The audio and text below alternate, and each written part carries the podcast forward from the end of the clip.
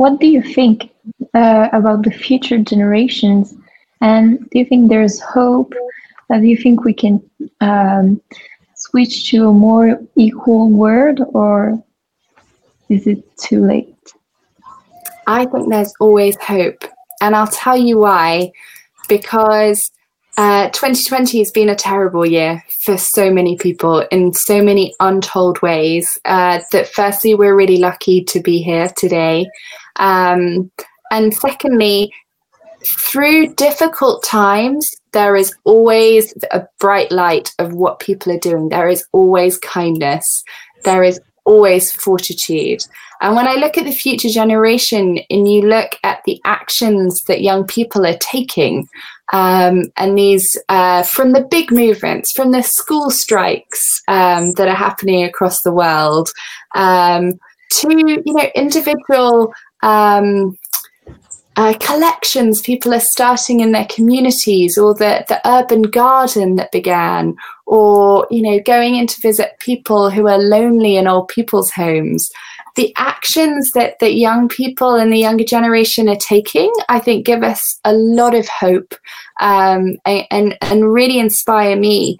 Uh, when, I've, when I was teaching um, at the beginning of last year, I was really struck by the way in which my students were all talking really naturally about transgender rights and what it was to be a transgender man or a transgender woman and transitioning.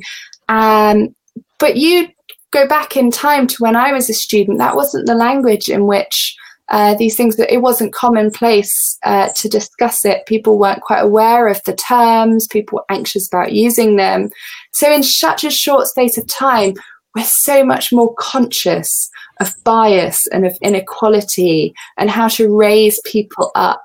And, and you know, as the Sustainable Development Goals, the key wording in all of that to me is leave no one behind.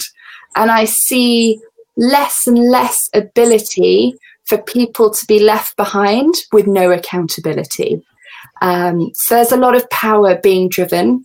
I have a lot of hope. And I think we all need to keep fighting. Um, and we need to keep using every privilege we have. Um, and it's difficult. I've, you know, I have moments when I'm in the field and you've had a day Um, working with politicians or policymakers, and they aren't taking you seriously, they're not listening to what's happened, they're perpetuating systems and structures that are that are grinding marginalized groups down. Um, but we have to pick ourselves up, and we have to see that there's it's very complicated and it's really difficult, but we're all in it for the long term. And there's enough people fighting that um, the inequality will not win.